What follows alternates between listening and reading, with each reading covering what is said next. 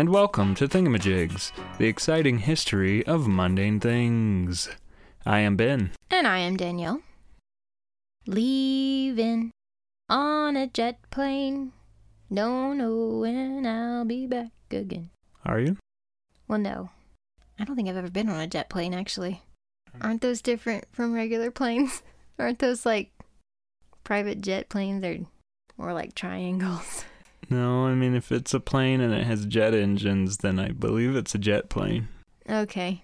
No, I'm not leaving on a jet plane. Want to take a guess at what our topic is? The invention of putting seats as close together as possible while still having them contain a living human being. And also being a flotation device. No, we're going to talk about airplanes. This is a much older subject than you would expect. Turns out people have been discontent with their lot in life on the ground. Who would have who would have known? We wanted to fly. We wanted to be a part of the flying mammal sector. Pop quiz. Are you ready? I'm ready. Which of the mammal kingdom is the only mammal that can fly? Everybody knows that's the platypus. I think that is the worst answer you could have given me. Yeah, they have the big tail and the big duck bill, and they use them as wings. I've read it on a Snapple lid, I think. You know, with that bill, you would think that they would be able to fly, but no, it's the bat. I was going to give it to you, though, if you said flying squirrel. They glide, that counts, I guess. Much like Buzz Lightyear, they fall with style. And who am I to tell Buzz Lightyear that he can't fly? A little cowboy feller with a yellow shirt. Would he? We know of our deep desires to fly because of legends. There are a lot of them, but I think the one everybody knows is the story of Icarus and his father Daedalus. Icarus from Smash Brothers. Yes, you you got me. Oh my goodness. Uh, they were imprisoned, and Daedalus constructed wings with wax and feathers. They were flying from Crete to Naples.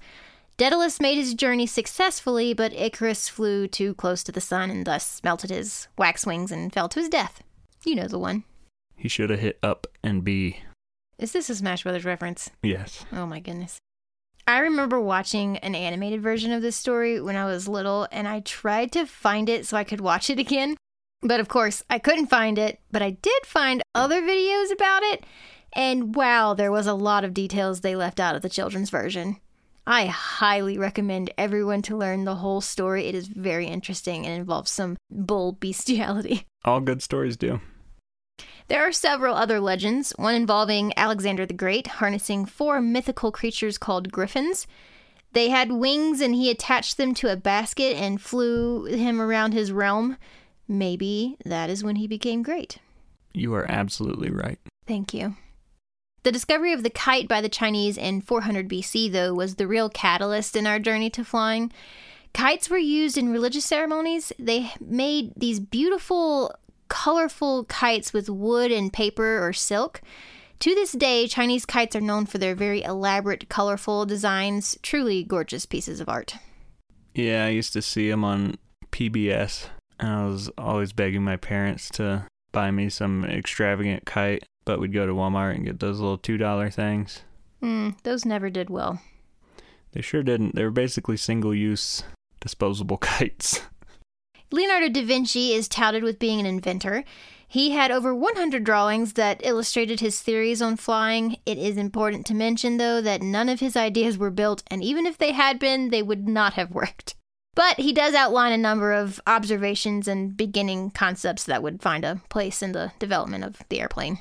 I think it's interesting how he's always called an inventor, but really he just had cool ideas that he wrote down in a notebook.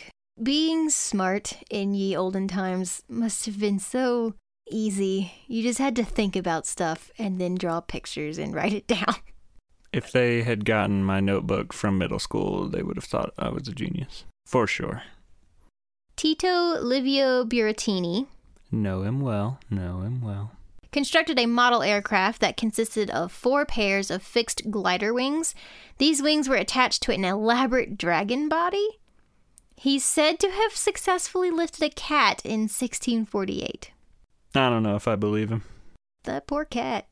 Cats don't. I mean, I guess cats like to be up high, but they generally don't like to be unstable. Giovanni Borelli, an Italian mathematician, concluded in the 1680s that, this is a quote, it is impossible that man should be able to fly craftily by their own strength. He calculated that our bodies are just too heavy and our muscles are too weak to fly. This is big news. Hopefully, people will stop trying to attach wing like structures to their arms and subsequently falling to their deaths. There were quite a few accounts of various people trying to do this, most likely because of the legends of Icarus and Daedalus, that all ended badly. So I'm glad someone finally said, hey, maybe don't try this anymore. I've done the math and it is just not going to work. The Montgolfier brothers, Joseph and Jacques, were the inventors of the first hot air balloon. In 1782, they discovered that heated air captured in a bag caused the bag to rise, they constructed a balloon that was dome shaped and had three lateral bands held together by 1,800 buttons. Probably took a minute to assemble. Oh my gosh, they probably spent hours sewing buttons. They then put a fishing net of cord covering the outside of the balloon to for help help it with its structure. They burned wool and straw under the opening of the bottom of the bag and let it fill with the hot, smoky air. It climbed about 3,000 feet and stayed afloat for about 10 minutes and landed about a mile and a half away. It's pretty good. It's a lot better than those who came before them. That's for sure.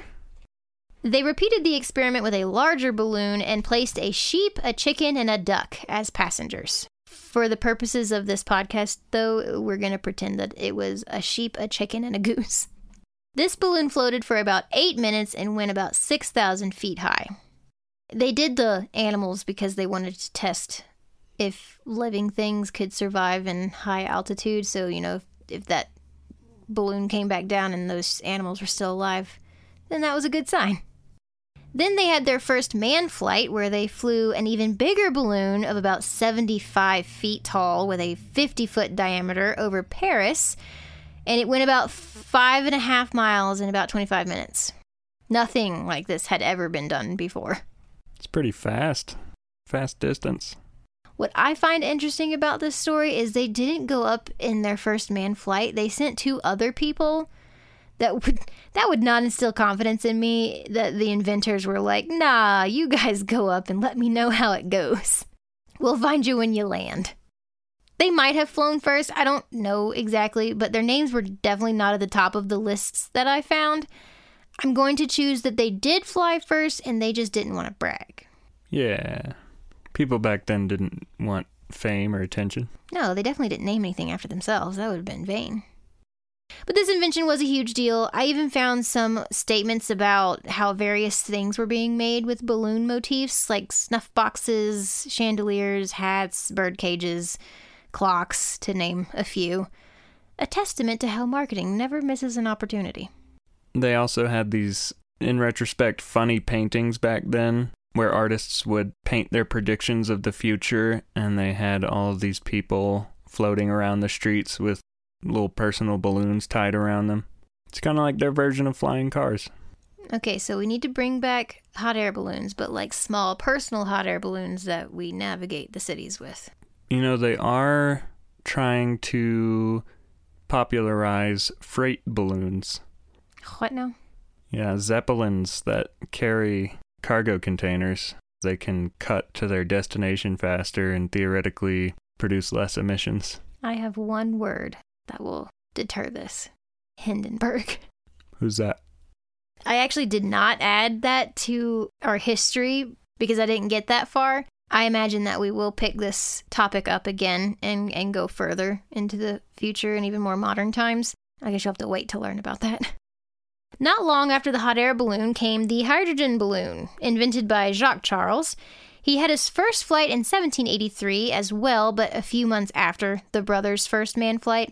He reached about 9,800 feet and talked about his experience with altitude sickness and hearing pain, which I'm guessing means like his ears, the pressure in his ears behind his eardrums got too excessive. His ears popped. Yeah, he didn't know about the pinch your nose and blow trick. I just yawn. That does it for me. I just chew gum while I'm taking off and then I'm fine. Do you know how it's difficult to fly with children? Mostly because they don't know what's happening and it hurts I know mothers who will feed their babies while they're taking off so that they'll continually be swallowing. Smart. Yeah. Benjamin Franklin was in France at the time and happened to be in the crowd of onlookers. So that was interesting. It was a little tidbit. And he probably tried to steal their idea, but he wasn't good enough. What is your deal with Benjamin? You're named after Benjamin Franklin. That's not true. But, uh, just saying, Franklin, he was a bit of an Edison. George Cayley is said to be the father, or maybe the grandfather, of airplanes. At the age of 26 in 1799, he developed the concept and design for what is considered the first modern airplane. Over the next 50 years, he made improvements fixed main wings, a fuselage, a tail with horizontal and vertical control surfaces, a cockpit, and basic propulsion made of revolving vanes, which were precursors for the propellers. It was more of a glider, but still the beginning of, of airplanes. A young boy whose name is unknown was the first to fly one of his gliders. You'll go down in history with a cat. Aw. Yeah, I guess we didn't know the cat's name either. German engineer Otto Lilienthal worked to design a glider that would fly. He wrote a book on aerodynamics that was published in 1889 and was used by the Wright brothers in their pursuit of an airplane. After more than 2,500 flights, he was killed when he lost control because of a sudden strong wind and crashed into the ground. This is a warning to my brother in law Nathan, who loves to go on gliders. Please be careful. There are rogue winds out there. I don't have a life insurance policy out on you yet. Give me a few weeks. Being careful doesn't get you any ladies. It also doesn't get you in the history books. Samuel Langley realized that power was needed. He built a model of a plane that he called an aerodrome. It included a steam powered engine, and in 1891, his model flew three quarters of a mile before running out of fuel. He received a $50,000 grant to build a full sized one, but it was too heavy and it crashed. I imagine he must have been very devastated. But he is also well known as the director of the Smithsonian Institute, so I think he landed on his feet. you should insert a little.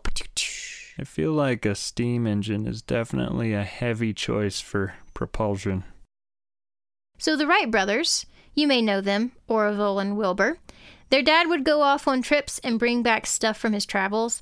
He brought back one of those rubber band helicoptery things, and they immediately started trying to make copies of it which made me think of you and your brothers. I feel like that's something y'all would do. I was just thinking the same thing. Wilbur was the older brother, and he finished high school, but after their mother died of TB in 1889, Orville dropped out. TB as in thick booty. I believe it's tuberculosis. Who's to say? I believe the International Classification of Diseases would say. We'll never know. They must have been very close because they did a lot of things together. They went into a printing press business together, and then they had a bicycle repair shop together, the Wright Cycle Company, which apparently did very well financially. Sigma male grind set. They started with gliders. Their first two gliders didn't work as well as they hoped. They didn't provide enough lift and they couldn't control them. So, to work on these issues, they built a wind tunnel. That's impressive. Yeah, I know. I don't know how they did it. They tested different wing shapes, and the most important part, they developed their third glider that became the first fully controllable aircraft with roll, pitch, and yaw controls. I know what those mean. What is yaw? Roll is as you expect. It's right. The right. rolling side to side. Pitch is the tilting up and down. Right. I, I sussed all those. Forward and back direction. Yaw is the rotation on the vertical axis, so just turning it okay. left the and tail right. fishing. Ta- what? Like when a trailer starts fish, tail fish, fish tailing. tail fishing. fish tailing, yeah. Yeah. Yeah, that kind of motion. That's y'all, y'all. With that successful glider under their belts, they moved on to the next step, which was building an engine that was light enough and still powerful enough to propel an airplane. And then in the early 20th century, December 17th, 1903 to be exact, the Wright brothers, after four years of research and design, finally succeeded in a 120 foot, 12 second flight in North Carolina. North Carolina, the home of the airplane. Well, I mean, they're from Ohio, aren't they? Yeah, but they did it in North Carolina. I think Ohio would probably prefer that title. They don't have much else going for them. Just give it to them. They actually they did a lot of their testing on a beach in North Carolina because they enjoyed the wind was very helpful for them to get things going, especially with their gliders. And the sand provided a soft cushion to crash on. On another note, 12 seconds is pretty long time to go 120 feet, you said? 10 feet per second? That's really slow. Yeah, they knew there were some problems. After that initial success, they realized they still had a lot of uh, perfecting to do. The plane was still underpowered and difficult to control, so they established the world's first test flight facility in Huffman Prairie, Ohio, which to this day is the Wright Patterson Air Force Base. At first, they could only fly in a straight line for very short amounts of time, but by the end of 1905, they were able to fly figure eights and stay in the air for over half an hour. Wow, Pretty good. a lot better. The Wright Flyer was the world's first practical airplane. They had a hard time getting the governments of the world, though, interested, not because they weren't interested in a flying machine, but because they believed they were crooks. And for the people that did believe them, they thought, well, if two bicycle repair dudes can build one, then certainly they could build one themselves. They thought they were trying to scam them. I don't know if they necessarily thought that they were getting scammed, but they definitely weren't interested. I think they mostly just thought they were crazy. In 1907, the U.S. Army Signal Corps asked for an aircraft, and then a few months later, so did France. But they wanted a plane that could carry a passenger, so they did have to work on some modifications. But after this, as you can imagine, orders for aircrafts poured in, and they set up airplane factories and flight schools on both sides of the Atlantic. Once you display something, copycats pop up, and it was true for the airplane as well. The Wright brothers were involved in bitter patent fights and legal battles. Apparently, one of these legal battles involved the Smithsonian, and there is still bad blood between the Wrights and the Smithsonian. Do you remember the Langley guy we talked about earlier? That was the steam engine guy. Yes. Someone said that he was the rightful first plane builder guy, but I mean, obviously he wasn't because his plane crashed. And if he, they said that if he would have had more time, there was some kind of argument. Something about the Wright brothers didn't deserve to be the inventors of the airplane, but the Smithsonian did not win. Obviously, the Wright brothers were are still known as the inventors of the airplane, but there's still pretty uh bad blood there. I think if you go and and look at their displays, the Smithsonian doesn't talk too terribly much about the Wright brothers. Which I mean, Langley was their director, so you can imagine what side Smithsonian took. I don't know. There might be a story there if someone or if we wanted to get deeper into that. I don't think his steam engine would have flown. Well, the courts decided that he did not deserve the title. So I think everybody agrees with you except for the Smithsonian. In 1912, Wilbur got typhoid and died, and Orville sold the Wright Company in 1916 to pursue to pursue inventing again, and I'm sure to get rid of the headache. He probably just wanted to get back to his little tinkering and garages and whatnot. And the rest is history. We might bring this topic up again since we are stopping at the invention of the airplane, but there is so much more to air travel that we could cover up into the modern time. Jet engines, passenger planes, cargo planes, helicopters, the mighty space shuttle. Even the people that run these things, like there's some interesting stuff about stewardesses. I don't have any public service announcements regarding airplanes, but I do want to mention that we will be traveling back home to Louisiana next week, which means we will not be uploading a new episode next week. We will be back in two weeks. And we'll be broadcasting from Louisiana. She's trying to get out of writing a new episode topic, but I'm I'm still gonna be fighting for it. Don't worry, I, I've got your best interest at heart. We have been discussing Ben bringing a topic, so maybe this is his opportunity. And then I get to sit back and make jokes and pretend that I'm stupid.